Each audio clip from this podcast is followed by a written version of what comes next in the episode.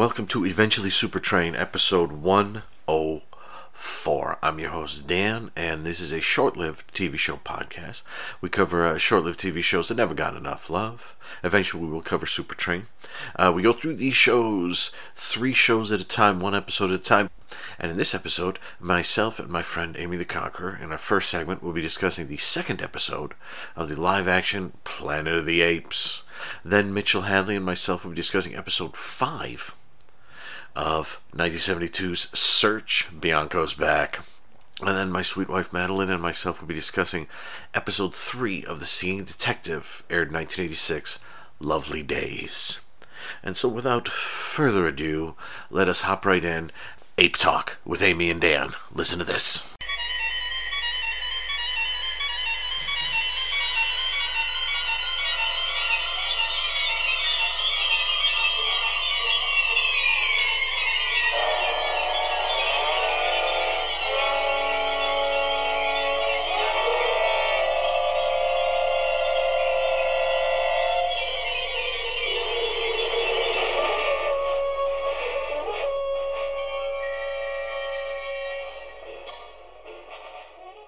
Now that was the theme, or, or uh, good portion of the opening theme for Planet of the Apes. Yeah, today we're on uh, second episode, September twentieth, nineteen seventy-four, The Gladiators, written by Art Wallace and uh, directed by Don McDougall. Uh, we we don't mention this in the um, in our discussion, but I, would read that the original two episodes of this were written by or, or proposed by. I think they're written by um, Rod Serling, which is pretty astounding, and I'm sad they didn't use them. You would think he'd be the one to use since he co-wrote the uh, Planet of the Apes screenplay. But Art Wallace has, had been around for a long time writing, and his um, one of his big pop culture claims to fame is he, uh, you know, Dan Curtis came up with the idea for Dark Shadows and gave it to Art Wallace to develop. And like the first, I don't know, well, the, like the first episode of Dark Shadows is written by Art Wallace. And so, like, the first eight weeks or so of the show is him alternating with another guy writing all the episodes. So he was right there at the beginning of Dark Shadows. Not during the really popular part of Dark Shadows with Barnabas and, and all the other stuff going on, but he was the one who, who did the initial writing. So he's got the first uh, two episodes of this show here. I'm betting this is probably the only ones he, he writes. Maybe he was a developer kind of guy. I, I don't know. But, anyways, um, let's see in this one uh, there is a we'll talk about this in our discussion. Uh, there's like this this disc that they have and uh, that they've taken from the city. They were in the previous episode and they're you know the guys they're out wandering. And it's again it's um was it it's Galen and um, Colonel Alan is it Virdon and Major Peter Burke? And they lose the disc. They see some people fighting. They lose the disc and they wind up uh, at a um, sort of a village run by an ape and uh, with a bunch of humans doing a lot of the you know obviously doing a lot of the labor and stuff and and and the head the head ape there has the disc. So Galen tries to go in, go in and get the disc while the two guys the two, two humans kind of uh, mingle with with the humans with with the, the humans in the place. And what they learn is that yeah that these guys they encountered who were fighting are gladiators. And one of the things the ape who runs this community does is he has um, humans fight to the death. And he, he does that, and ape doesn't seem like a bad guy, but he does that specifically because it gets everyone's aggressions out, and they yell and they scream and they have a great time, and then they calm down again and get back to work. And basically, there's a guy played by William Smith who's training his son, played by Marc Singer. There you go. And um, uh, William Smith's character is a gladiator who has always been victorious for ages and ages and ages. And of course, that means obviously he's going to come up against one of our guys soon. So it's sort of um, violence, fighting, learning lessons, this, that, and the other thing is the, the major major uh, course of this episode. And uh, oh, one one thing before I hop to Amy and myself talking, in the beginning, the the spaceship leaves on August nineteenth, nineteen eighty, and the it arrives on Ape Earth, June fourteenth, thirty eighty five. All right, the Gladiators, Planet of the Apes, Episode 2, live action Planet of the Apes, by the way. I had some people last time get very angry because they went out and they purchased the animated series on DVD, and now they want me to refund them That's not the way Eventually Super Train works, folks. Pay attention. We're doing live action. Maybe in the future, maybe in the future we will cover the animated series too. That would be fun. I would bet. Um, uh, with the animated series having much, uh, because it's animated, have, could have a much broader palette of what it could do, but maybe a little less sort of human, uh, as it were, human and ape, as it were, than the, the I don't know, I don't know. But um, regardless of what it is I'm talking about, I want to introduce my co-host for Planet of the Apes, um, the great Amy the Conqueror. Amy, how are you? I'm doing well, Dan. How are you? Doing okay. Um, I, I'm excited to see because, like, like we said last time, the first episode of this show is a very, I think, I think, good intro or reintro to the universe of the the ape verse. I don't know what do they call it. Yes. Uh, I, I, yeah, that works for me. Um, so, um, so what what did you think of the of the the the, the um, you know the the um, uh, tricky uh, second album, as it were, the the Gladiator? What did you think of this one? I thought this was a fun episode. Um, I got to be honest, I love the guest stars because having um, William Smith and Marc Singer as a father and son duo was um, pretty fantastic that in my something. opinion. Yeah. I would never peg those two as father and son, but you know, and uh, the whole gladiator you know, they have like a, a Thunderdome thing kind of going on. Um, and we meet another chimp, which chimps are few and far between so far in this um this series. There seems to be a lot of gorillas. The gorillas are more the military and you know I don't know what kind of society I guess they're trying to portray there. Um, mm. But yeah, I thought this episode was really fun. Um, more action. Like I said, there's there's fights and there's, you know, Marc Singer and William Smith. So that's, sometimes that's all you need.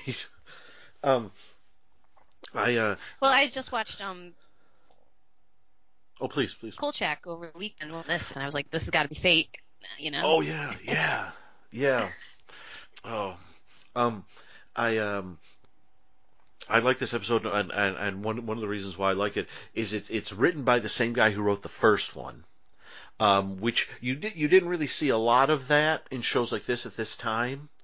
Um, like uh, uh, Leslie Stevens, for example, over on Search, uh, he wrote a lot of the episodes of that show. But a lot of times with stuff like this, you know, someone would create it, maybe write the first episode, and then kind of go in the background, and other random people would write.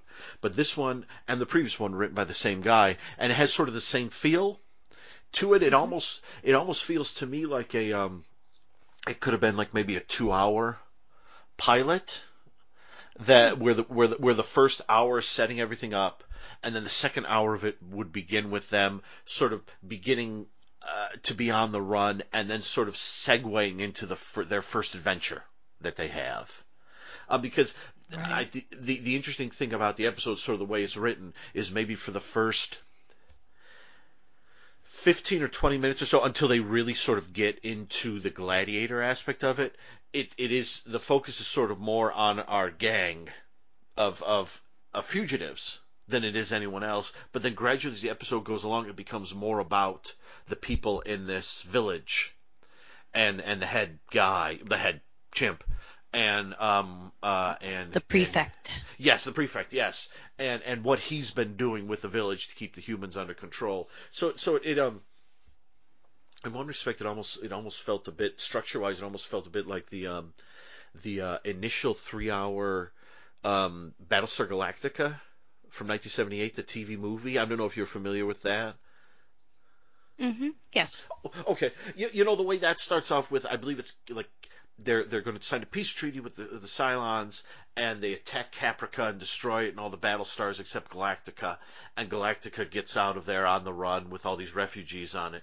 And if you if you watch it, um, well, in the theatrical version or the or the or like a without commercials version on like Blu-ray or DVD, um, uh, it's it's very lengthy. It's over two hours, and right. it kind of it kind of segues from being this kind of epic story about this um, almost ark like ship trying to survive with all these people on it. In the in the like the third act, it suddenly becomes this weird thing about where they land on this planet for some reason or other. That's kind of like this disco casino planet. yeah.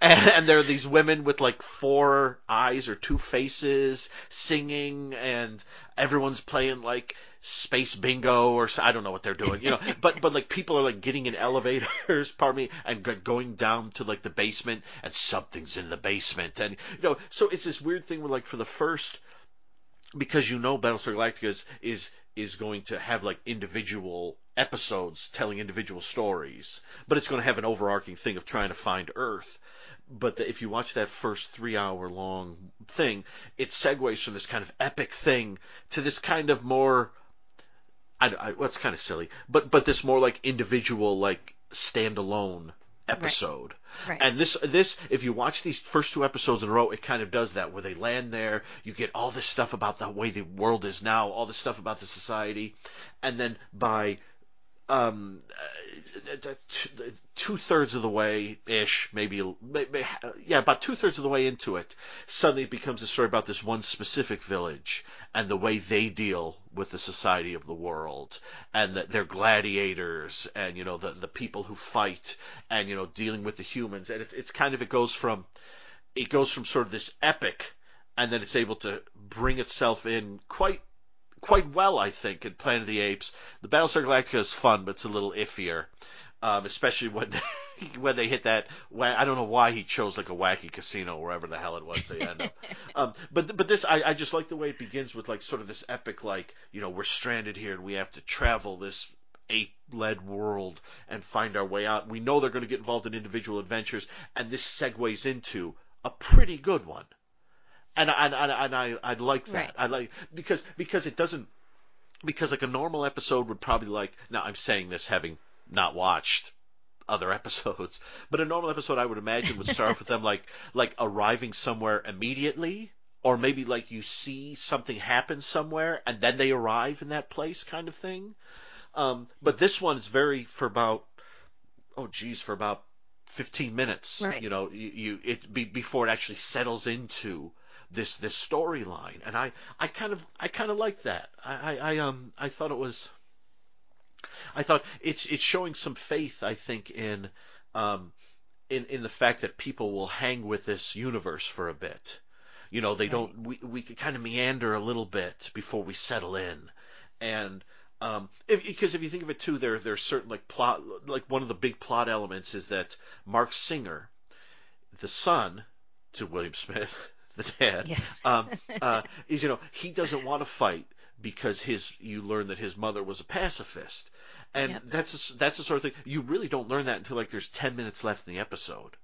So yeah. that that that it's almost like a big, but it, it's it's interesting because it's it's I I guess what I'm saying at the end of the day, and then I'll stop yakking, is I like the way they structure it. I like the way they go from this sort of big fugitive style thing, and that's the way it is for about a third of the episode, and then it kind of becomes this more personal thing where where where the kind of the guys and Galen don't really have as much to do in the second half. Mm-hmm. As everyone else, it becomes more about William Smith and, and the prefect and, and, and Marc Singer, and right. um, I, I, I, I kind of like that. I, I kind of like that. Um, yeah, I did find that there was a, a pretty amusing um, scene with uh, Galen and the prefect where they're talking about I don't know. It seemed like they were talking about artifacts. Yes. Um, and the prefect pulls out a golf club and is saying how you know their ancestors must have been good metal workers, but this isn't a very good um, weapon and things like that. I thought that was kind of cute, and you know, yeah, it, it it made me giggle a little. no, that that was that was a fun scene because you're gonna have. I think that's the kind of show you're gonna have stuff like that in where yeah. um, they they pull out stuff and just um random stuff that we go and yeah, at. way off on what that was used for. So, yes, but yes. how how would a, an ape three thousand yeah. years in the future yeah, exactly. know yes. that it was a golf club and not something used in battle? Mm-hmm. yes. Um, uh, let's see. oh oh you know you know I um one one thing I I found interesting or maybe it, it's just this this weird thing where I, I didn't couldn't quite follow the timeline of like William Smith has been the champion in these things for ages right and it's said that he was fighting when he met Marc Singer's now the character not not you know you know Marc Singer's character's mom Right. which implies that he's been doing this for a long time. Well, I mean, Marc Singer looked older than like 16. Yes, I don't know what yeah. age they were trying to play him off as. yes, But- yes, it's it's true. It's true because then you think, um, sh- surely can, can that still? I mean, how many years have people been going to this Thunderdome style thing and just watching William Smith beat up someone and kill them Right. over? Yeah, I mean, wouldn't that get old? And now all of a sudden, uh, James Naughton comes in and he's he's the one to take down William Smith. I find that highly unlikely. that's, that's, He's an oh, astronaut. but I he's not a he's not a gladiator. If this Yes, guy's been ex- doing this for 20 years, then Yes. it seems like he should have taken him out pretty quick. I would have thought so too. It's it's one of those fight scenes. It's one of those fight scenes where for about three quarters of it, William Smith is definitely winning. Right. But then all of a sudden, our astronaut friend somehow gets the upper hand, and William Smith, oh trooper that he always was, he um he really he really sells it when he's getting beaten up, but it's it's not 100% convincing. No.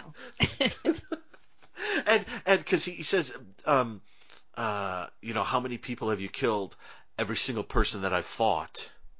And if they're He's- doing this like one, once a week, Yeah, that's. I mean, you you would think. I mean, like you know, I could, you know, um, you know how. Uh, oh, okay. Um, uh, so so something like say. So let me. This is this is going to sound strange, but I only do this briefly. Jack Benny. Now I know I don't think Jack Benny ever killed anyone, but from like 1932 on the radio to like 1960. I, I, I forgive me if I've got this wrong, like 1962 or 1963 on TV for 30 years people tuned into him one way or another. They even went to see his movies and things. Um, uh, once a week, they would tune into him, and he'd show up and he'd do the same shtick over and over again every week. And generally, it was really amusing and it was lots of fun. And you know, and and people loved that. But you know, after a time, people were like, "We're going to move on to something else." Certainly, the, the shtick of William Smith coming out there and killing someone presumably i mean is he ki- is he killing villagers i mean i'd be pretty pissed i mean because yeah. it's it's or how many people are wandering through that they Yes. just, they're just picking off random humans, you know? exactly it's it's uh, you know i you know a movie i just thought of was the um and we we talked about this on podcast mania um the uh, the fourth um blind dead night of the seagulls Oh, yeah.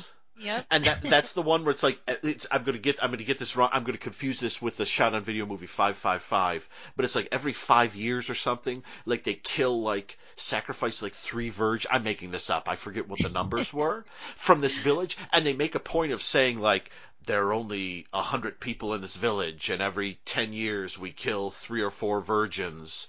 And it's like surely that must be problematic Yeah, that's gonna cut down on the population. Yeah, I mean that's it. Yeah, there's just there's just something about the numbers that you know must have looked right when Amando was writing it, but then when they were actually saying it, just like say quickly, just say that quickly, just don't don't worry about it. Say that because I think I think I remember when we talked about that on podcast mania. I think someone brought that up.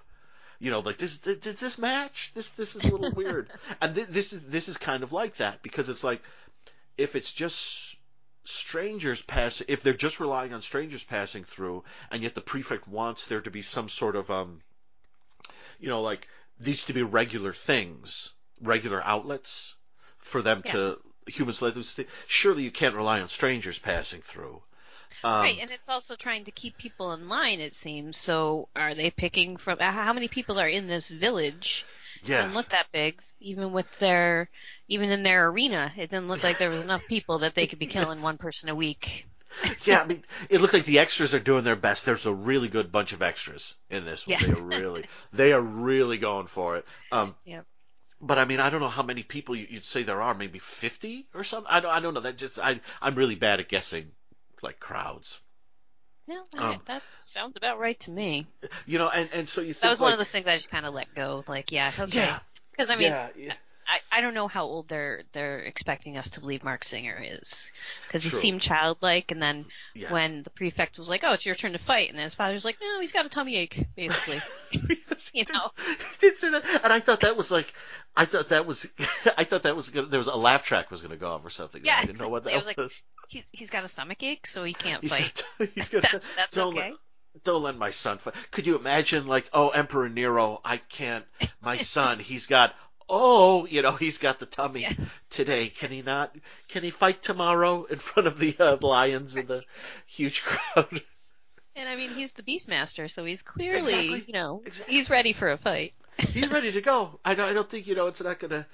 You know, it's it's you know it's just just you know, and if it's if it's nerves, I can tell you, you know, having done improv and things on stage, you know, I've had many times before I've been on stage where my stomach just like went on me. Oh, sure. But th that happens. That happens. You go out and you do it, and when you're out there, you for, you forget about it. I mean, I don't think I've ever I don't think I've ever been out there.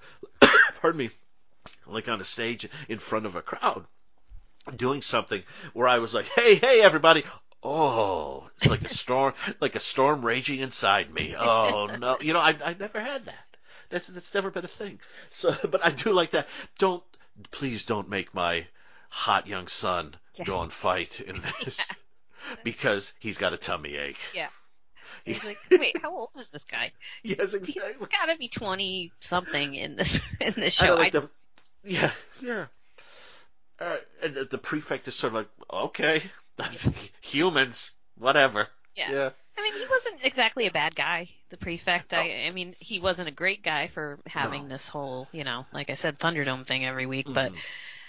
he, you know, lets him go at the end with like, Yes. okay, you didn't know me, I don't know you, let's move Yeah. on, we've never met. Here's your little disky thing that they think is yes, so that important. thing. Yeah, yeah, and, yeah. Uh, which I guess we didn't mention in the last we- episode. No, we didn't. Let's let's mention the um let's mention the uh the, the, the uh, well let me just say I'll say one last thing about the prefect. The thing I like about him is that in a in a the world that he's in where all prehistory and didn't I think Zaius said it in the last one is that not only do they not sort of um uh like the memory of what humans did to the planet to the few who know what the humans did to the planet because most people do most people and apes and, and chimps and gorillas they don't know what happened. And it's being kept from them and if they find out though they're they're, they're killed. But Zaius says something along the lines of like yeah we know we uh, a few of us know what you did and, and we don't want to know what you did. In fact we don't even want the memory of what you did here. And, and so I like the prefect being someone who's put in charge and um, he's he he he doesn't know the history. He just knows that these humans they get out of hand sometimes, and they like watching violent stuff. Hey, like video nasties or something like Right. that. You know, they like watching violent stuff, and so he's going to provide that for them. Is it over the top, having someone killed at the end of him? Everyone, yes, but he doesn't know, and so he's he's doing what he sees seems to have worked to keep everyone working and happy. I would have preferred if maybe they had done some, you know, a f- couple plays or something. Surely there must be a playwright, an ape playwright that everyone loves or something, you know. Well, but the prefect mentioned, you know, that humans, you put them in a room and give them paints and brushes, they'll eventually paint masterpieces. Yeah. Isn't that what they say about monkeys and Shakespeare? So yes, Hamlet. why wouldn't they have them do Yes. things like that if he actually believed that? You, You, know? you wonder, yeah, you wonder if maybe at the start he tried like arts and crafts classes. And maybe like William Smith was there with someone, you know, maybe Fred Williamson or something, and they got in a big fight. And then the, and, and the moment they got in a fight, everyone who was kind of iffy on like the arts and crafts and you know sticking macaroni to to paper really got excited. And he was like, "Wait a minute." I, wish see. someone had written that episode. That would be fantastic. I'm writing that one down. I think we came up with about a hundred alternate Voyagers episodes, yeah, if I remember is correctly. more fan fiction going with. this is the fan, this is the fan, that like yeah, like they need more um apes plan, fan fiction. I imagine there is so much of it. I don't even know. But um, that, that's a good idea. I don't know. yeah, yeah. um, but uh, so so oh, so let let us um uh. Uh, do, do you have anything else on this one? Because I think I've kind of gone through what I have here. Yeah, no, I mean, I think uh, I think we covered it. Okay, so let's just do let's just do two quick things. One is let's just talk about that disc. Would you like Oh, to talk yeah. about the disc, please? Um, okay. In the first episode, they where they when they crashed, um, Alan, the more I guess, I don't know exactly what their jobs were actually on. It's a little vague, yeah. Yeah.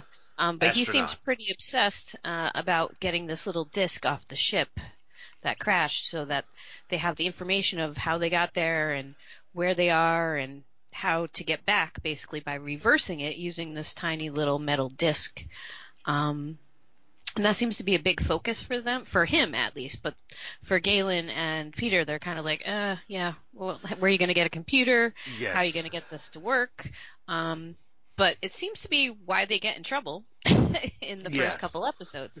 So I, you know, the fact that we didn't mention it in the last episode, I apologize to everyone Oh listening.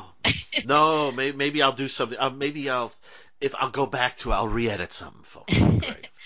So in this episode, Alan loses. It falls out of his pocket when they uh, run into William Smith and his son, Marc Singer. Um, initially at the beginning, where they get into a little scuffle, um, the disc falls out of his pocket, and the prefect finds it and just figures it's uh, an artifact and takes it home. Um, and then Galen strikes up a, a friendship with the, the prefect to try to get this this artifact back. And at the end of the episode, um, basically the prefect's like, "Here, take it." You know, you should have Yeah. told me that in the beginning. But so you know, we still don't know um, where it's going with that that whole thing. I think I think yeah, that's just sort of the it's it's probably going to be pretty MacGuffin-y, I think, but Yeah. um, it's it it is something to sort of at least one of them to hang their hat on, and you, you do get the um. You, you do get the thing between the two astronauts where you get now I wrote down I have their last names written down but Alan is the blonde guy and and Peter is um, Mr. Naughton is that Yep. correct Yep. okay so and and this we mentioned this briefly in the last one, but you get a lot of it in this one where Alan is is like doing something where he's like, you know what? I think if we try to find our way to a city, uh, maybe we can find some place where we can use this disc and try to find our way home. Ah, forget about it. It's not gonna work. No, I think maybe if we could just if if not even a city, maybe we could just get to a place where there are a lot of people and maybe we could find something. What are you going to find a computer? It's not going to work. Well, I was thinking that maybe if we wanted to get home, ah, and and that's their conversation goes on like that a lot. Exactly.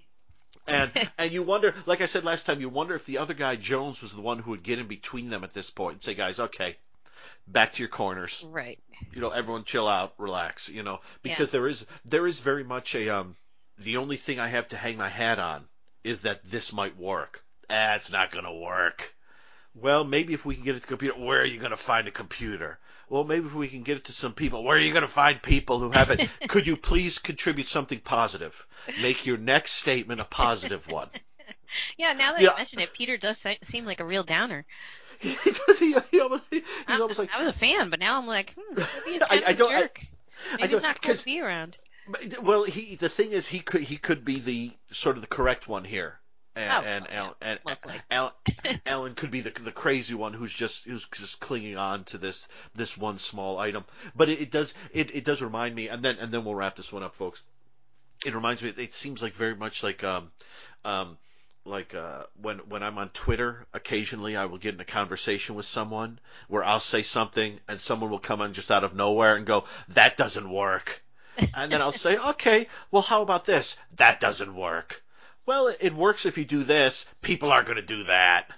Well, how about if you and and then after like four times you go, "Okay, how about this?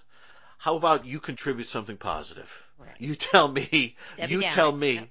Yes, you you tell me what like like uh, Peter, you tell me what you think we should do to get ourselves back home. And if you don't think we can get ourselves back home, you tell me how we can make this our home. Because right now you're not helping. Yeah, he, he's not giving any ideas. He's just kind of Yes. yeah, You being should like, nope, that's down. not going to work. Who cares about Nope. the disc? You, you know, and then literally has nothing to add. They're just going to wander aimlessly. At least, Yeah, at least Alan has a goal. yeah, you know, and at least the fugitive was looking for a one-armed man. You know, like like who are you looking for? You know, the Hulk was lo- Bruce Banner or David Banner was looking for some kind of cure. Right. You know, what do you what do you if if you're not looking for some way to get home, what what are you doing? Just just go turn yourself in to a small village. Maybe someone will treat you with some clemency, and you can spend the rest of your life being a human in the Thunderdome. Right. yeah. Uh, uh, yeah, that that's yeah, that's that's. Oh, uh, uh, just just the final last thing. I do have it playing here, and we're in the Thunderdome, and the pr- pr- pr- the prefect there says to Galen, um, as the prefect is getting everyone riled up. He says, you know, I'm getting their thirst for blood going because this is human nature. And Galen, who I like very much, leans in and says, not all humans. Yeah. And, like, and, and, the, and, the, and, the, and the prefect says, yes, all humans. And this is how I get them to let off steam.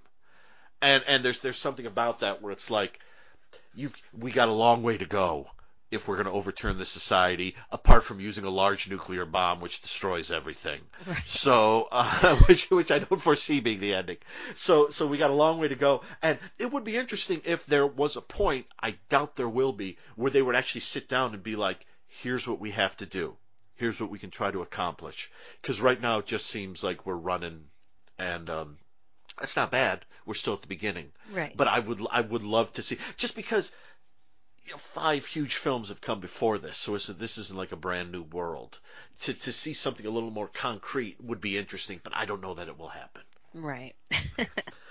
so so um that that is the Gladiators episode two of Planet of the Apes, and this episode has made me clap my hands a lot. I don't know if you guys could hear that. It's a, I'll try to edit that out, but it won't work because I'm clapping and talking at the same time. That ain't working. So um Amy, where can we find you online? What are you up to? Uh, you can find me on Instagram at Amy underscore the underscore conqueror. Excellent. Okay, that is episode two, Gladiators, and now we are going to go on to this.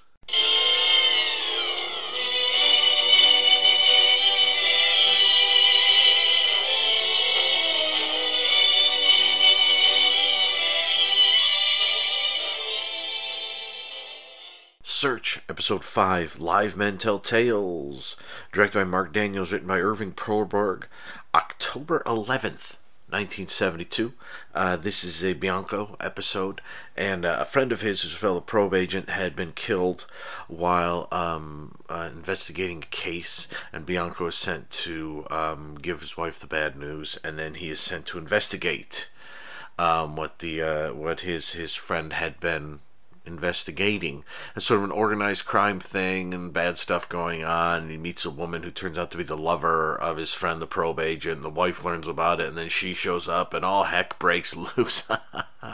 sort of, sort of. Uh, I won't go too far into there because Mitchell and I covered pretty heavily, but that's the basics of it. He's he's investigating sort of an organized crime thingy, and also trying to uh, find out how, what exactly happened to this friend of his uh, who has been fooling around with this nice lady who may not be so nice. Hmm.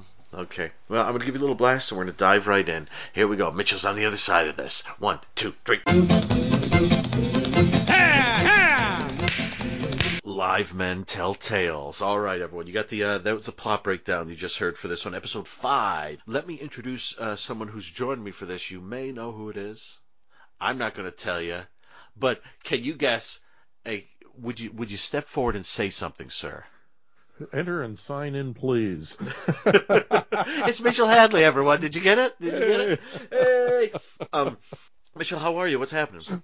Oh, I'm doing well, Dan. I'm uh, I, I um, for our listeners out there, at the time of recording, we're just coming through about a 20 below zero cold Oof. spell here in Minnesota. So, if you're you know, if you're listening to this sometime in July or August and the temperature is in the 80s or 90s, we're cold. Yes. Yeah. yeah, we're we're not as bad here when I where I am in LA. Where um we got some cool evenings, but the days are eh, eh, we kind of go all over the place at this time of year. So um let me let me ask you, be honest. What did you think of Irving Perlberg? He's the guy who wrote the script. Irving Perlberg's Live Men Tell Tales. It was it was okay, maybe a bit better than okay, but the there was the potential for a certain predictability here, mm-hmm. and I they, there is one very good thing at near the beginning. Uh, we know that a probe agent is dead, and it was a, a, probe agent who was one of Bianco's friends, and so the stage is set for a possible revenge tale. And you know, no, there's no good series that doesn't at least once have a this is personal type of episode. And so the potential exists, but very wisely they don't overplay that hand. They don't really give us a Bianco who's out to settle the score. He pays his respects to the um, widow. The wife had the potential to be getting into one of these "don't try this at home" mm. type of scenarios because she's determined to help the investigation. And what it really proves is the dangers of having an amateur working with a professional. I would think it's it's my thought in the episode, which is is that it, I, I've seen the show all the way through a couple times, and when I got to this one and it started, I didn't remember it at all. Which hmm. I thought which I thought was weird because I remember most of them. And so I watch it and I think the problem I have with this episode is that I think it's almost great. I think the thought when I got to the end is this feels almost like the first part of something or like the first half of a James Bond film or something. You know, yes, or like you know, yes. you know, I, I was going to think, imagine. No, I'm not gonna. This is. I don't know that this is anyone's favorite James Bond film, but it's one I enjoy. Octopussy. So that I like that one. Too, I like yeah. that one too. I, I, like that one too. I, I think the only problem, I, the problem I have with Octopussy is that the the sequence with the train and the bomb is really really good. So when they attack Louis Jourdan's home, it seems mm-hmm. anticlimactic to me. It seems like they're kind of like, eh. I, I think I've always yeah. thought that. Um, I know exactly what you mean. And and, and uh, well, so Octopussy begins, and you see the clown, who's a double a, double O agent, with a Fabergé mm-hmm. egg, and he gets killed. So um, uh, uh, Bond begins to investigate. And so he begins to investigate, try to find out what this Fabergé egg is, meets Louis Jourdan, meets Maud Adams' Octopussy character, meets all these other things, gets in a couple action sequences. And imagine if there was, and there's a sequence in it, I forget when it happens, where he like finds a place where all these eggs are. And he begins to sort of figure out what's going on. And it's maybe halfway into the film. I, I honestly, I don't remember exactly when it is. But imagine if, like, at that point, instead of saying, okay, now he found out what that was, but it's going to build from here, and we're going to get this crazy like half hour long chase sequence on a train, and then this final sequence and this this this um uh, the circus, and it's going to be incredible. Imagine if the moment he found out what the Fabergé egg is, he immediately went out and arrested Maud Adams and Louis Jourdan, and it ended. That's sort of what this is like. Yeah. It, it, it, yes. kind, it kind of has a feeling like he's he's going to discover something big is going on.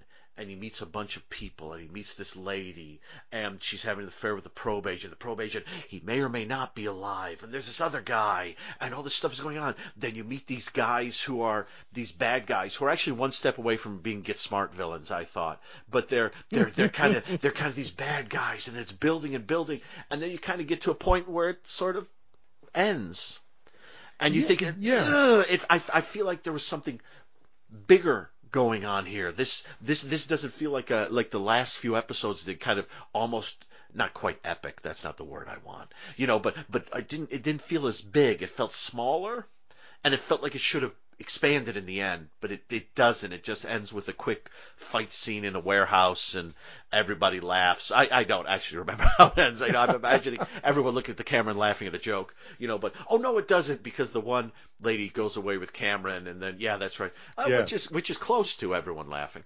But uh, but it does except that, Bianco.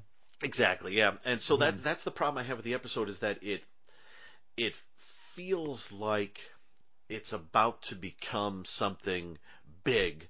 But then it turns out to be just this kind of goofy guy in this warehouse with this wacky scientist and his truth serums and stuff like that. You're like, huh, where did this go? Why, why did, is it going to go to, and then it ends. Yeah, so, you know, I remember distinctly in in watching this for the first time, thinking to myself that well, this is interesting because as as we know, Bianco is the organized crime expert. And so that's why he's been called into this. This isn't really spy stuff, it's organized crime. And about the idea of trying to form an international crime cartel.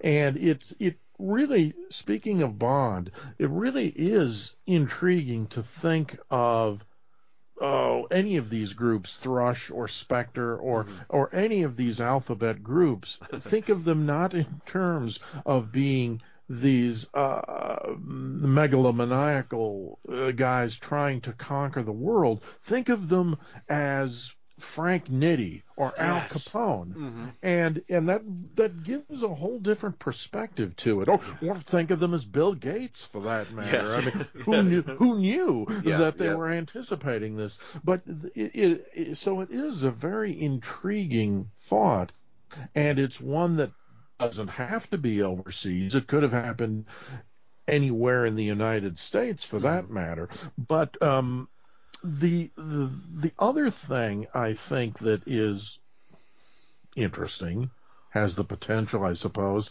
I've I've mentioned how um, the the widow, who's not a widow, is uh, trying to is is getting involved. She wants to get her husband back. She has more or less decided that yes, he he the reason he faked his own death is because he is having an affair with this other woman and she's going over there to win him back. Yes. Now, the that raises the question really going on or is there something more nefarious mm. about it and and that's a that's a brilliant type of setup where you yes. it's it's reminiscent of things like the spy who came in from the cold because you've got somebody who may be a double agent maybe a double double agent mm-hmm. um, we don't we don't really know for a while who he's working for, mm-hmm. and the fact the fact that she is involved in it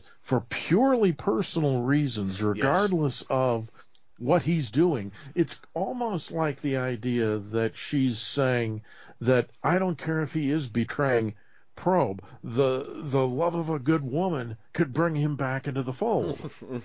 It's it's it's weird. Like the the episode, I I don't find it satisfying, really satisfying when you get to the end of it. But there are things like the fact that that segment of it is is such a big big segment where you know there's this what's going on and this is this probe agent dead or not and there's this woman the mistress and what side is she on and then there's this great plot line about the wife just being like you know mm-hmm. she see she happens to be in probe and she sees you know the woman to you know, Bianco, yep, I, oh. you know, I was, you know, she, we're lovers, and she immediately is like, get on that plane and go to Paris.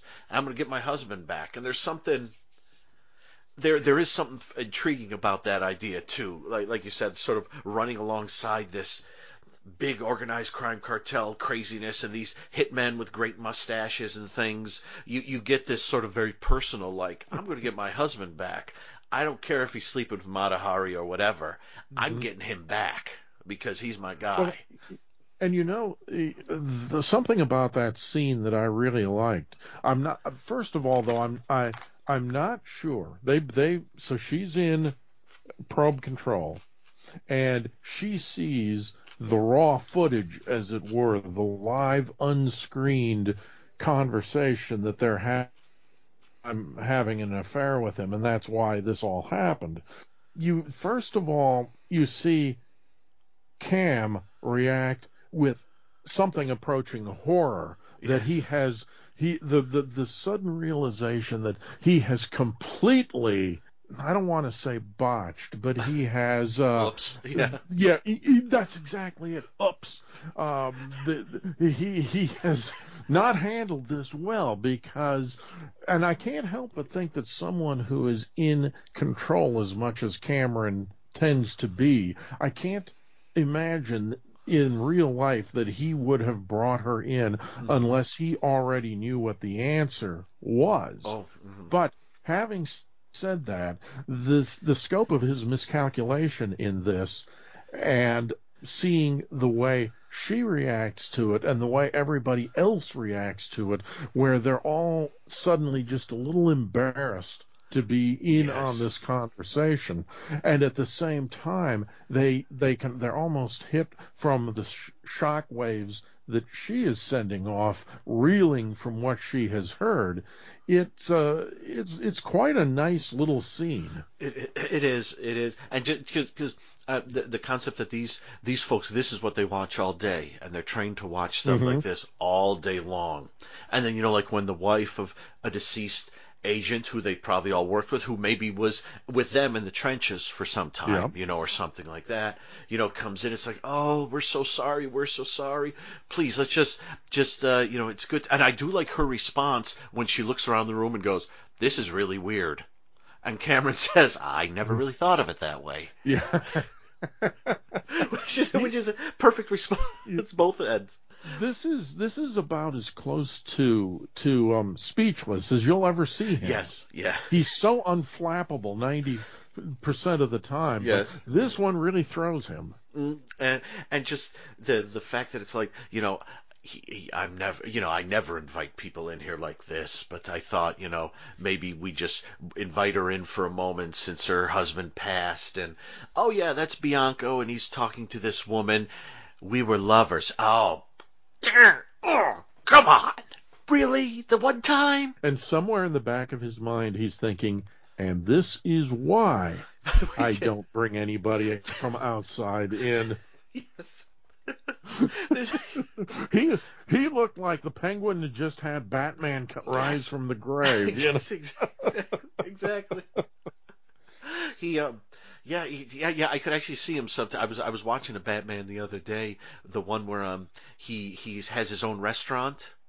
And he keeps, he keeps trying to get arrested, and because he has everyone, everyone wrote down their orders, and so he's trying to get arrested so he can get put in prison with like some guy who can forge everything. But like finally at the end of episode two, when he does get arrested, he's being let in as uh, the guy's being let out on parole, and it's like that's the same face. He's making the same face. Um, uh, but it's funny. I think the thing. This is one of those episodes, and I think this is what makes it a good show. Is that overall, I found the episode kind of unsatisfying, and it, I, I felt like it didn't quite um, achieve sort of its full potential. But there are enough lovely moments in it to make it a, a good episode. Not a Yes. great episode, not a great episode, but a good uh, episode. There's enough and stuff and happening. still entertaining. Yes, And that's that's uh, in a way that's even more important because does it keep you entertained for 60 minutes? Do you turn it off without thinking to yourself, "There's an hour that I'm never going to get back again"? And and th- this uh, it it isn't as good as you might want it to be, but it still satisfies. Yes, yes, and they and they're they're trying something different here. Mm-hmm. With the the stakes are well, I mean the stakes are are fairly high, but they're they feel a little lower in this this episode. Um, and with the introduction of the wife, it's sort of doing something a little bit different. So you got Yes. a show's. I mean, the show's going to try out stuff, and, and the show's going to do things, and not all of it works. Um, but it, it- but the show, like I said, the show is good enough that um, uh, enough of it works to make it uh, worth uh, watching. Yes. Yes. So, um, and I just I just saw I, I had on here I saw the the the fun uh, fight scene where he's in the bathroom. And he does the, he does almost a little Jackie Chan style stuff where he's like wiping his hands with a paper towel and these two guys stand on either side of him and he's like he looks at one of them and smiles and looks at the other one and smiles and then he's looking at the other one he throws the paper towel in the face of the other guy and gives him a punch and then punches the other guy and smacks their heads together which looks a little painful even though you can't yes, quite see I could feel I I Yeah. could feel that. Yes. that really that that that has d- d- so stylish you know it's yes, and then he fixes his tie right at the yeah, end of it. Like, yeah. yeah, well I wouldn't expect I wouldn't expect Bianco to approach the approach it any other way Yes, that yes. that has Tony Franciosa written all over it. Yeah, perfect. It's perfect. It's and there's there's even a mo- moment too where um, you know, he's good fighting there, and there there's a moment where um, he's in where they in Paris or wherever it is they're in. I forget. No, they're not in Paris. Where are they at the beginning? At the at the very beginning, I, I lost track of where they Uh, are. Wherever they are, I at the- as well wherever they are at the beginning. Um, there's a scene where um, the camera is kind of like looking onto a street, uh, a walk, more or less a walking street, uh, you know, not for cars. And these two lovely young ladies in tiny skirts walk up to us, and they begin to go up stairs in front of us, and the camera kind of follows their legs as they go up the steps. And if you look in the background, you can see Tony Franciosa, uh, Bianco, who's sitting behind this staircase drinking wine with this other agent, and you can see him just staring at the ladies. and then the camera kind of pans past the legs, and then you can see Bianco. Now he's no longer staring at them; he's talking to the guy. But there's, you know, it's it's Tony. Like we said, it's Tony Franciosa. You know, it's Mhm. like, hey, hey, you know, you gotta, you know, he's, Yep. you know, he'll, he'll beat you up in a moment's notice, but if he likes you, then he You're likes you, and that's a good thing. Exactly. So. Um, uh, what what else? Oh, oh um, I'm going to say one. What else before I say to you what else you have? I do. There was a great moment where, um, as Bianco is doing his thing with the with the lady there, the the lover of the of the um, what is his name? Ku, Ku, Ku, Ku, Kub- Kubeki or Kubik, Kubica. I Kubica. every time I heard his name, all I could think of was Robert Kubica, the Formula One driver. and, because it's, I think it's spelled the same way, and nobody ever knew how to pronounce it, whether Okay. it was Kubica or Kubica or whatever. So, however you choose to pronounce it is right. I I start. I I've got the first half of the name written down, and then the my writing just tails off into a squiggle.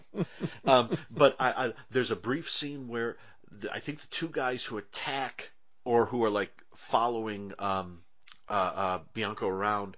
They get images of them standing by a newsstand, and there's just a lovely, like two or three minute long sequence where Bianco isn't there, but they're just, and he isn't. Well, Bianco, you know, the- yeah, he obviously isn't there, but you know, he's not like standing by, and it's just like the the the, the agents in the in the room like doing their business to try to identify who these guys are. And there's a great moment where Bianco says to the woman who's gonna uh, pull up the photos. You know, well, who do we want to uh, look at first? And she says, "How about Mr. Mustache?" And he says, yes, and I thought that I'd like that. That's fun because that's the sort of silly thing you'd say in an office environment. Mm-hmm. You know that we we we laughed at it. We you know I laughed at it when I heard it. You just laughed at it. You know, but but sort of thing too that like you know maybe if you weren't in that environment, you strolled into it, you'd think, what are they talking about? Kind of thing. But it's it's kind of a nice um you know th- these aren't these aren't like automatons Right. that And- Cameron runs. These are these are people. And I I just find those scenes fascinating where they're doing the facial identification and all these things that we've come to understand over the last few years. And you you know I was I was alive. I was around when this show was originally on. I was only 12 years old. I don't I, I I don't remember having paid it a great deal of attention but uh-huh. I I find myself frequently trying to put myself in the place True, of yeah. someone viewing this show when it is in first run and what the reaction must have been to Hmm. what they were doing. Yes, yes. Did people ever think that that would actually be? Yeah. And yeah, and I wonder too, like if if you ever got people who were like um who would go out in the world and if like they like were hanging out with someone who had like a strange little necklace or ring on, they'd be sitting there thinking, "Am I being filmed?" And is Burgess Meredith on the other end? Or, you know, what is that? What is that you've got right there? And um, what what what else do you have on this one? I'm just scanning my notes. Well, I think it's interesting that we haven't really talked about Bianco that much because the it and and he is still the focal point of the episode, but with all the different pieces that are in play, it uh, it it carries the episode through. There are some uh, things that happen at the end uh, that I won't give away because it gets to the bottom of the story. But you might find one of them to be kind of a cliche. You might find the rest of them to be very amusing, probably more amusing than Bianco found them. But uh, I think it was it was from what I can gather a rare example of seeing him slightly flustered not quite knowing how to react at the end when uh, uh, he reacts to what he thinks is going to happen, only to find out that isn't what happens. I, I will say something something I like about the episode is the um the relationship between the we're lovers lady and Bianco, especially the scene where he wakes up in the bed and she's like Yeah. bringing him food and stuff like that, and he just like it, it- like this is Tony Franciosa, this is Bianco, but he almost he almost looks like he's a baby or something for a little bit when he's in there. It's, al- it's almost like he's a little he's a little flustered by what's going on around him, and he can't. He, he's just like he just like missed something, you know, like what what happened? Did I, I like miss the track or something? What what's going on here? Yeah, he had uh, he had kind of a rough episode there in a couple Yes. of spots. Yeah, and a lot of good good stunting around with motorcycles and, and cars chasing him around, and it's Bianco, you know. It is. It's his world. We just Yeah. live in it. Live yes, exactly.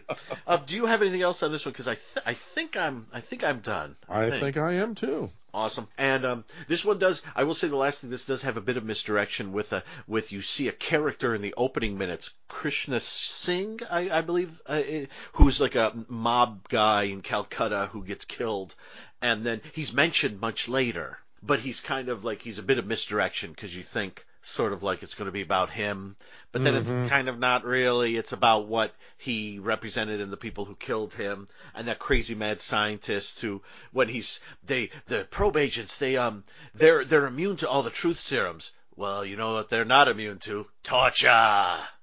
Now they could be immune to torture. we'll we'll check it out. But but so so I'll just stop there and um. That was uh, Live Men Tell Tales. Mitchell, where can we find you online? You can check me out at itsabouttv.com, updated uh, several times a week. Read all about uh, old TV guides, old TV shows from an old TV viewer. Yay! so that was uh, that that was episode five, and next up we got what are we doing? Oh, Operation Iceman, a very different kind of episode. So I'm gonna I'm gonna um, sign off here. We're gonna hop on to we're gonna hop on to whatever's next. I forgot. It's something great. I bet. Just bear with me. Listen to this.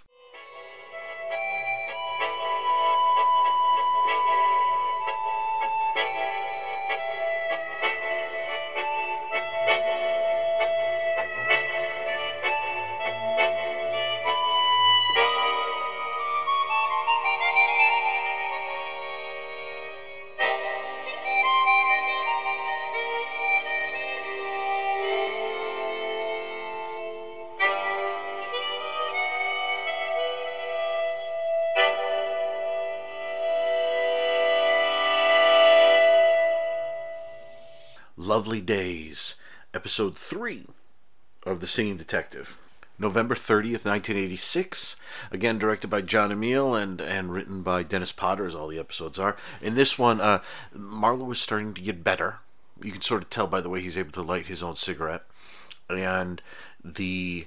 It's it's it's it's it's a pretty pretty interesting episode. We'll, we'll go into it in detail here, but you get Marlowe in his bed getting a bit better, interacting with the old guy George next to him, and then you get the singing detective plot line, which is kind of building a building where Binney is mad that the singing detective isn't doesn't actually seem to be doing much, but the detective says he's vamping until ready, and they see um a young woman who looks a lot like Marlowe's mom. A bl- young blonde woman hanging on underneath a street light, uh, possibly singing, and then meanwhile Philip himself, young young Philip, is um, uh, leaving the Forest of Dean to go to London with his mom, leaving his dad behind because his dad can't leave the pit and the mom can't handle it anymore in the Forest of Dean, and the mom may or may not be having an affair with someone who looks like Binney. So I'm going to stop there. There's a lot going on, and, and, and Madeline and I are going to dive into that heavily. Let me give you a blast of something, clear your head, then we'll be on the other side talking lovely days. Lovely days. Hey everyone, I am here with the great and wonderful Madeline. Hello, I'm having some oatmeal with blueberries. I'm having what some. What are you having? I'm having some poached eggs with a little tea, uh, coffee. I'm sorry, and I said tea because it's British, you did. and I tried to sound more um, urbane than Should I we am. call coffee tea from now on? Why not? We're having. We're both Mm, having some tea. my tea, tea's so good. and uh, she's having some oatmeal, and I'm having some. Uh, oh, lovely. Some poached eggs. We're here to discuss lovely days and maybe have some hot gossip about the stars. The stars. Breakfast with Madeline and Dan. I feel Hot like, gossip. I feel like we're back in the like 1940s. Hedda Hopper. yes. Um, so uh, I, I guess we'll. Um, I gave a very basic breakdown of the episode. Just just right off the top of your head, what what did you think of this one? my first thought is, why did I just take a big bite of oatmeal? I could talk for another moment while she's eating. As, as I said, we do have the three main plot lines. We got the singing detective story developing. We've got young Philip and what's happening in his life circa the war. Circa, they're, they're still in the war. So I think we're near the end of it, though. So this is like 44, 45. And then um, uh, Philip himself, 41 year old Philip, 40, I forget what they say his age is. Oh, oh well, that would be 10, 20, 30, 40, 50 year old Philip, actually, then, right? Because that's 40 years later, and he's 50 year old Yeah. Philip. Um, in the. Your Uh, math is solid. yes, in the. 10 plus 40 equal 50. Yeah. Yeah. In the uh, yeah in, in the ward, gossip. hot math gossip. Do so some more in the moment so calculations. so I'm gonna have a little something to eat while you Okay. discuss. What, Well, I thought this was a lovely episode. Oh. see what I did there I do. with the title. Uh, but no, the the story, the uh, detective story, and his real life get more and more enmeshed in this. It Mm-hmm. makes me more and more want to read the detective story and see what that plot is yes. throughout, like how much of his life, if any, seeps into it. But um, particularly, I the stuff about his childhood, his his life as a child, Yes. Philip was, um, I found very compelling and poignant and heartbreaking and Yeah. all those things. Yes. How about you? What did you think about it, I think the the egg eater? the interesting thing with this one is that um, at near the end of the previous one, when he he I mean the second episode, he was really his uh, Philip uh, 80, 85, 86 Philip um, was really uh, he was at his worst, and so everything was going kind of screwy. Uh, whereas in this one, he's he's doing better. He's he's he's looking better. I think he's feeling better, and we'll talk about that in a moment. Um, and so it's funny because because to me, you, you had mentioned this right before we started. There there isn't a lot in the hospital scenes in this one. There's basically his talking with George and the, the death of George, which we will talk about in a moment, and his brief scene with the um, psychiatrist. As he's there in his moments of, of sort of solitude and silence in the hospital, if he's reciting the singing detective story to himself, the singing detective portion of it um, is is pretty a straightforward ish in this. Yeah, Apart- that's ap- true. It's he's more lucid because his condition is improving. Mm-hmm. His skin condition is improving, and so yes, all the the component parts are much more lucid. Or they're easier to track. There isn't. There is some overlap Yes. Mm-hmm. in terms of the people that we see in the stories, but the stories themselves make some more sense. Yes, and it's it's interesting that the or I thought it was interesting. Well, well, I I figure I figure what we'll do for this one is we'll um we'll we'll start with we'll go section by section. So we'll start off with let's start with Marlowe in the hospital. Mm-hmm. Then we'll do because there isn't as much of that. Then we'll do the singing detective. There's probably about the same amount of the mm-hmm. singing detective and that, and then we'll do young Philip, which is uh, kind of the bulk of the episode mm-hmm. in some ways. And it's interesting to me that as he's getting better in the bed, his the the singing detective stories is is taking on a bit of verve is is becoming um it's it's always actually been the most lucid part kind of of the, the of the things in the first two episodes because he's he's kind of reciting the the, the novel in his head. But and then in this one the thing that go, goes kind of nutty here and there is um on occasion is uh, and it goes all non-linear is his childhood stuff which goes which starts off at this point and then it goes back to that point and then it goes to this random point and Yeah. then it goes back and it's just jumping all over and everything like his childhood is getting invaded by his present day Yes, and, And- I, I found that very truthful. Like you know, uh, the the further you get from childhood, the more those memories pop up in chunks or just like little bursts of. I'd forgotten that you know, sledding trip with who I don't know if you actually take a trip to go sledding, but you know that, could that, that day of sledding Yeah. with whoever. I don't know. yeah and it just comes up to sort of a Proust style or otherwise yeah, kind of especially those painful memories. Yes. You know, they they can kind of punch through at times of quiet or um, I, I, th- I think, and, and then I will get out to what I said we were going to, how we were going to do mm-hmm. this. 'cause- But I, I think one of the things I do love about this is that Philip is dealing with so much at the present moment, not only what his own problems, but the fact that, you know, the old crazy guy next to him is only there for a day or two and then dies, and he thinks the bed is cursed, and then Joanna Whalley gives him another boop boop around the area, and he has an issue, I- as it were. Uh, yeah, gotta say, I mean, I'm not a medical professional, but should you ever be charged with greasing someone near the genitals. the genitals? Our Uh, friends. Like, let's just say Idris Elba was tasked with greasing my cervix. yes, exactly, exactly. no matter how ill I were. yes. I think uh, there might be some certain physiological reactions Yes. that might happen. So You s- might want to just not start there or just go gently. yeah, you send You in. don't really get to see what happens, but boy, I was getting a little aroused just watching her go at it like she was. It's you know, it's like you send in Selma Diamond or Don Rickles. hey, you hockey puck, what's up down there? Hey, it's like um, Mitchell Hurwitz on that Portlandia. when he's got carry He up in the joke gynecologist. and he was the joke gynecologist. Hey, what's in here? An old cell phone? Huh? Do they make these anymore? Ooh, there's cobwebs down here.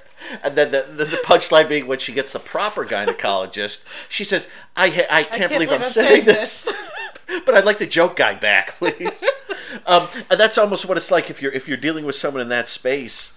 You know, uh, I, I, you know, I like the thought of maybe it being like, "All right, I'm just gonna lift your genitals real quick." I will say though, one woman's uh, Idris Elba is another woman's Don Rickles. True, true. That's true. That's we all have to decide on our own who we would like to do that. Um, uh, and I forget there was there was a I had a point at the very start of this. Um, oh, oh yes. Um, I I like I like the this the sort of the the concept in this that um, as yeah as as his mind is trying to get better and better it's also working through the detective story which is how he keeps his sanity but then there's something else that's coming at him all these waves of things from when he was young that you can clearly see and we'll talk about little philip in a, in a, in a moment uh, that he clearly like i would say 75% of what happens he doesn't he has a look on his face like what is going on Yeah. i have no way to process whatever this is i'm looking at. And it's it's 50 year old marlowe who's sitting there suddenly processing it in a haze as he's sick. And and um and it actually and at, at the end of the episode the um and this happened in the first episode when all the all the people are on the bridge in the ward looking down at the body. But it happened he, he's been able to keep that out of his singing detective story until the end of this when his a woman who looks exactly like his mother shows up and is and is like In the detective in the story. detective story and she shows up and then she is she is um well I, we're spoiling everything here. She's murdered. And it ends with him yelling he's going to find out who did this and who who and, and and get them. And when he yells it to me it's it's a mix of not only the singing detective yelling it but marlowe himself yelling you know whatever it is that's been going on in this episode that's been rifling through my memories like like some bored temp ripping through a filing cabinet or something like that i'm going to find out who's done this and i'm going to and we're to i'm to try to make it right or, or, or, or, or just save save save somebody, even if it's only me at the end of it. Uh, you know. Um, but uh, let's let's go let's go. Well, we already Okay. talked about Marlowe a bit, so let's go. Marlowe, the scenes with Marlowe in his hospital bed. I'm gonna have a sip of coffee or tea. Sorry. And then, uh, and then we were going to go to the singing detective himself. who- Yes, yeah. Mm-hmm. The singing detective story. And so you talked about how his mom, or the actress who plays his mom, shows up Mm-hmm. in that story.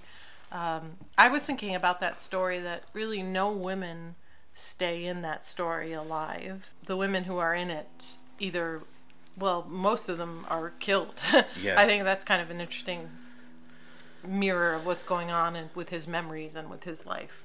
Uh, and and and the picture of the the topless woman who looks Yes. like his wife mm-hmm. is is it 1985 86 wife mm-hmm. who everyone keeps stopping and looking at and referring to and um, they have the, all of their own different ideas about what it is Yeah. with Binney being the most I, I probably the one who's right, just saying it's just art. It's art. You, it's a painting. You hang it on the wall, but everyone else is like, "Ooh, this is very erotic. Yeah. This is whatever." And um, yeah, and the, the, the detective, yeah, he gets he get, does get the long scene with Binney in in Binney's uh, apartment where they discuss. Um, they have the, the good money. I'm paying you good money. Well, you why you're paying me money? Why you know Yeah. why qualify it? It's money. I don't know where it's been. That's right. And um, and you get him saying, uh, you know, like I'm just vamping until until ready. Mm-hmm. And uh, and the um, and the uh, the the um, the two suspicious, sinister guys are there, but we don't see them where they were last time. They're hiding in a different place, Yeah. and it's the mom as the Lily Marlene uh, Mm-hmm. East German. Um, Who's there to give him some information? Yes, and and uh, so the singing detective story goes kind of slowly along, and, and we um, learning And bits. it's- It's really the one one story where he, meaning uh, um, Marlowe, as the singing detective, where he has sort of the most control Mm-hmm. and possession of himself. Um, so I found that interesting. Like Yeah. he gave him, he made himself very calm and collected, and even when he doesn't know what he's doing, he knows what he's doing. Mm. Um, not much at risk. Versus in the Yes. other stories, he's so vulnerable and he's Yes, exactly. Yeah, yeah, exactly. I mean, like even when Binney reaches into a drawer and pulls out a gun, at one point you never you never think the seeing the tag or I didn't think the No. singing detective was going to hurt. No, No, No, In a- fact, he's so confident he turns his back on him and Yes, walks away, does, and it's yeah. like if you, you know, he knows, you know, Yes, he like he, can see in all directions. He's he's uh, you know And- Mm-hmm. not not omniscient, but he's you know close to it. and I mean, on, on more than one occasion when I've written something, I've made myself the hero. The way I mean, I think if you do. I think I think a lot of people do. I think maybe that's part of healing too, of healing these pieces of you that feel very Mm-hmm. That, uh, broken broken, and- and yeah. vulnerable. Is well, here's how I'm going to approach it with humor and Mm-hmm. with all the powers I wish I had. yes, my- exactly. And and life. oh, I'm sorry. No, that was it. I, I and I, I do honestly think when he goes out and he finds out the woman who gets shot and killed looks exactly like his mom. I do, like I just said, I do truly get the feeling that that's a moment when um, uh, the fiction begins to get away from him just a little bit. Yes. I, I don't, I don't, because he says, "Look out the window. You'll see a young woman out there looking Mm-hmm. up here." And when he sees it, it looks. I don't think he expected that to be part of his memory, and No. it's it's the um, the the sad thoughts he's having about the 40s leaking into it. And th- this story, which is technically taking place in the 40s, Mm-hmm. was probably written in the 80s or something like that. And um, but but I, I like that that it's sort of leaking in there, and the the um, like it's it's a moment that uh, the sing the singing that at that moment, I I am hoping that the singing detective can handle it because I don't know if Marlowe can. Yes. So I love it if the singing detective could solve this mystery, Yeah. but I'm not sure that's the way it works. Yeah, yeah, I really liked what you said about him wanting to save someone. Mm-hmm. Uh, and I do get the sense he is really sad he couldn't save Lily. Yes. The character that Yes, his he, mom is playing in the story. did- he didn't know the sinister guys were there, or maybe he knew they were there, and and um, there was just nothing he could do. It kind of felt to me too like him getting at, we'll move on to him as a child Yes, next, yes, right? yes, yeah. So maybe this is a good segue. I don't know. Yeah. I don't know from segues. That's a good sign. I, Uh, but but how he's beginning to see in these childhood dreams. Maybe it's just me, Mm-hmm. but I felt like maybe he was starting to see as a you know as a child you don't see your parents the same way as you do when you grow up and you see that they're just people who are doing their best. doing their best. Just- yeah, you don't get a manual. they're you don't just winging it, you know. on. Like it's it's it's a good thing you don't know that as a child because it's a terrifying but very uh, Yes. healing realization. So I, I got the sense having his mom there and not being able to protect her, he was kind of starting to see through these memories that his mom was also in a tremendous amount of pain Yes. during the time that he's recollecting. Um, that she was really suffering, and probably the child Philip wanted to save her and his dad Mm-hmm. and everybody around him. And there, there's something too about the uh, the the episode's called "Lovely Days," and I think I think as as terrible as that time was in Britain, to to a lot of folks, there's a nostalgia for it. The you know the stiff upper lip, and Yes. did it. You get you get that same thing if you listen to like um, old time radio and stuff from the '40s um, with. Um, uh, in America, for McGee and Molly and the Bob Hope show, you know, you get like, let's do it, we're gonna do it. But there were a lot of people that were in misery, and there were a lot of people that weren't happy. So, as the teacher, who's played by I Oh. forget her name, but we love her. She's from as time goes by, Yes. and uh, we you you know her, you know her. I want to. We'll look her up next Yeah. time because she's in the next episode. I So- noted her name at the end of the episode Yes. and promptly I want to say it was like Renfree or something like Mm-hmm. that. I, I could. I'm making that up, but she's great, and you you know her when you see her, and she's she's like the perfect that sort of school teacher who even as she's she's clearly losing it a bit about how excited she's going to be when Hitler gets it and we can end the war. She's still children. No, calm down. Okay, Yeah. okay. And these poor, dirty children with their hands behind their back, like they're Mm-hmm. they're tied behind their backs, are singing songs about lovely days. Oh, while it's um, heartbreaking. yeah, It's just that hope that keeps you going in these horrible times. Even when you don't entirely believe it yourself, you just yes, you're you sell it so hard, either to others or to yourself, that and uh, yeah, and and there's a thing historically that after the war things didn't get better um, in uh, like food wise and stuff like that in Britain. I, I, I want to say that after the war, and and and forgive me if I'm wrong here, but I, I want to say like the only time they had to do like proper sort of. I don't want to say. I know they had to do rationing and stuff, but there were there was I forget there was something they had to do that they never had to do during the war due to shortages after the war, and it may have been some sort of rationing. I'm not sure exactly what it was. but things didn't But get took a- back to it immediately. It took years and yeah, years. Yeah. that that's why Churchill um, lost immediately Mm-hmm. after the war. You know, it was, it was sort of like um, he was a remembrance of all this stuff they went through, and they needed they needed a clean slate, and Mm-hmm. they brought in someone new, and that didn't really work so great for a while. And um, Mm. but uh, but but yeah, it's I mean they're they're all doing their best, and and it's. It's it's it's tricky when you look at it from from overhead and you see the everyone fighting the war and everyone working together. You lose track of the um, the uh, the the woman who's miserable living in this awful little house with this unpleasant family in the mining town. Yeah. And but even then, when she gets back to her home, it's not it's not Yeah, in there's, London. like, there's really no place where she's uh, uh, can sort of be who she is or be. It seems like a luxury, I suppose. They think for her to to be who she is. and and she um like like when they show her in in it's interesting in the credits they say they they one of the characters names is like Annie and then in parentheses lodger so I think like the four people we see in her like dad's house or apartment or whatever that is I think it's like her brother her sister and a lodger because they used to do that a lot like she was probably working in a factory Yeah. or something like that while the guys were, were fighting so she was staying there but there's Like something wartime Airbnb. Yes, exactly. They did, again, again, they did in Fibber McGee and Molly during during the first half of forty two. I forget the character's name, but they had a, a young woman staying with them who worked in the local factory Mm-hmm. in Wistful Vista, and um, so but but it's funny that like she goes from this room that isn't very large in this mining town and the whole shape of that building is a little off to me whenever I whenever I see it to this apartment which is just looks like they're they're like on top of one Yeah. another. And dad has the biggest face in the world. You know and it's like dad could He's you bring got a- your face down? He's got just- a face that could fill a screen. exactly. It's like oh wow dad you're like he's like a face on Mount Rushmore or something. It's just this big face. And um but but yeah you you see that with um the the dads in in misery working in the mine and singing and the mom's in misery because she has you no- mean the Phillips dad? Phillips dad. Just to be clear. Phillips dad I'm sorry yes Phillips Yeah, yeah yeah, and, Phillips and dad. the the first scene of this is Oh, a yeah. train pulling away from. Uh, it's Philip and his mom, so it's childhood Philip and his mom on a train. But you just see the train pulling away and a, a person at the train station, right? That's the first shot. Yes, of it, and I- yeah. standing on the platform at the train station. yes Um, and you see that it's Philip's dad waving Yes, uh, he's just- goodbye to them. yes he's got his hand up just and Philip is, is kind of there hey and, Yeah. and, and, And the mom doesn't wave I guess Philip Yeah, and Philip's, that. You know, 10 year old Philip is very confused about why dad couldn't come with, and mom says it's because he has to work, and there are all these soldiers on the train with them. Um, and his mom's clearly in distress, but he just, Philip's very confused. He can't work it Yes.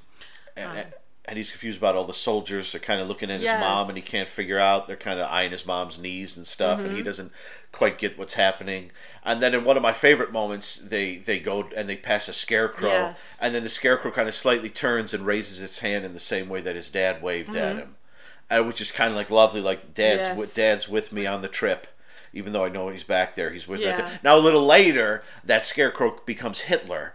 But uh, I mean, that scarecrow has quite an episode. so so when you see that him raise his hand, scarecrow yeah, has range, baby. yes, yes. So, so, but it's, yeah, it really is. Um, uh, uh, Philip just it's it's it's it, and and like I said, Philip's it, his journey in this episode is all non-linear. We start off with them leaving, and then we go to him, um, uh, like up in a tree. I think probably sometime before they were leaving, trying to just sort through life and then we see him in the classroom singing and we don't know exactly when that is and then we see his mom and the guy who looks like Mark Binney, who could be a Binney, um, having sex out in the in the, Yeah. the tall grass, and he sits there watching it. Like, what is? Yes, he's up climbing a tree and sees them. Um, they don't know he's there. Obviously, there. Uh, but uh, yeah, it's it's it's really sad. And then we go back to their town, and Dad is singing. Philip's yes. dad is singing. Mom's playing piano, and Binney is there. Or not Binney, but um, Oh, what that character? That yeah, guy. that character, yeah, Yeah. is there. Um, he's such a good actor. That guy. He is I had to check the credits because I was like, I think it's the same actor. Yes, but- Patrick Ma- Ma- Ma- Ma- Mahil. Mahil- Ma- I've never said his last name. Something. Yeah, yeah, yeah. Um, but um, because I was like, is that the same actor? I think it is, and Yeah. it certainly is. He's he's Yeah, very he's good. great. Yes, He's and very he good. he sort of leans forward and puts his hand on, on mom's shoulder, Yeah. and suddenly everyone in the room begins whispering, whispering. Yes. It was the best and worst of small towns. I felt like, oh, I hate that you ruined this beautiful like meeting hall for me because I that was we talked at length Yeah. about this how much we loved that feeling of that community room and them all gathering together and how we wanted to be there and I felt they he hit nailed it so beautifully. It's like you ruined that for us. Like it's Yeah, now become that's- the worst of a small town where everybody gossips and And that Uh, that guy who told told him his dad should be on in lights and not here working is the one who comes by and says, "Oh, look what's going on there." Oh, Yeah. yeah, and and uh, they're singing um uh uh the ink an ink spot song. It's um do I do I worry? Da, da, da. You bet your life I do. And it's um it's a lovely lovely song, ink spot song, and um and uh uh and yeah, and earlier on, the singing detective and some others are singing Paper Doll, yeah, uh, which is which is which is lovely too. And um, perfect choice for him. yeah, and and so um, so, so at this point, I mean, we really are. I guess we're yeah, we're halfway into the journey. Uh, uh, obviously, um, Marlowe is getting better because he can light a cigarette by himself, and he could not do that. Mm-hmm. Right. He could and not he even turn his head. His ther- his psychiatrist kind of tricks him into turning his head. So, so he is getting better. Mm-hmm. Um, although, and, and and obviously, the one part of his body that's never had a problem is still not having a problem. It is not. And we talked about that, that ear- earlier. And our uh, non-medical advice for uh, Yeah. greasing a penis should you need be in that position. And uh, and and I, you know, and I feel bad that like his whole. I mean, he's just he's he's in misery, and his whole body, and yet. I don't know. You know, there's some. There's still some way to get shame out of it. There's still some way to feel bad about something, and he really does kind of feel bad that that, that happens. He's he does his best not to have. He does. He really, happen. yeah, he really does not look at it in a lascivious way. He tries to get through it without getting aroused, but I don't know who could. I don't know who could do that. Yeah, that's yeah. Yeah. And we co- yeah, and we lost George in this one, so I don't know. I don't remember if the next. Yeah, the the guy in the bed next to Mm-hmm. his in the hospital, he was a dirty bugger. Yeah, he was, uh, and that's. I think that's what sparks his mind to have It his mom be the East German because the uh, one of the flashback scenes with the their their um, Lily Marlene. They're they're listening to uh, the song in, in the London flat with mom and and and um, and little Philip and, and mom's dad and, Hmm. and the other people. And the dad is like, "Oh, listen to that German tart, Philip." And uh, Yeah. that bloody German tart. Don't swear. Don't say tart. And then that mixes with George and his like when we got to like Berlin or whatever. All these Yeah. girls crawled out of the rubble and would do anything just for a cigarette or for anything, Yeah. which made him kind of sleep. And then his Philip's mom becomes the woman, the East German woman who gets shot down. And, Yeah. Yeah. Oof. And it, it is funny to see like just as as George is kind of like really getting excited about talking about these these German girls crawling out of the rubble, like to see the mix of like Philip goading him on, and just like there's a bit of like, you gross old Philip is, man. is disgusted by he's it. yeah, he's like you. Yeah. he's like you know so these people who've just been bombed and you know uh, yeah he's he's disgusted by his taking advantage of i mean raping these women Yes, mo- well, yeah, yeah, He- for he- a pa- packet of cigarettes or Yeah. something like that. Yeah, yeah, Yeah. and he's just he's just He's just as, as rotten as he gets. That just just these moments, mm-hmm. and it all it also is all tying back to these like this like this period, this the, the World War II. I mean, mm-hmm. because he's telling a story about the end of World War II, just in the same way that what we're seeing with the singing and Lovely Days, and with his mom and him leaving. This is all the end of World War Yes. II. So this is this is all sort of when it's coming to the close, and the Lovely Days are about to begin. Yeah. And then you just keep getting these little moments that are showing that these days maybe weren't as lovely Mm-hmm. as the song. Well, the song isn't actually saying it's a lovely day. No, it says it's, going, to be, a lovely day. So, Yes. so even the song is like this blows. Yeah. but tomorrow, look out. But look here- out. Here's how we keep going. Yes, these- exactly. These difficult days. Just Exactly. believing there will be a lovely day. Mm-hmm. Yeah, and oof, Yeah. some some rough stuff there, but it's Yeah. a beautiful episode. Yeah, it is. Yeah, and um, do you have anything else on this? I think I think we've No, covered it I mean- pretty good. It's a it's chock full this episode. Yeah, they're they're gonna they're loaded. It'll and, hit you in every part of your body. One of which we we've covered in great one detail. of which we've uh, we've sort of, you know, greased in an audio fashion for you, as it were. so so you know where that is.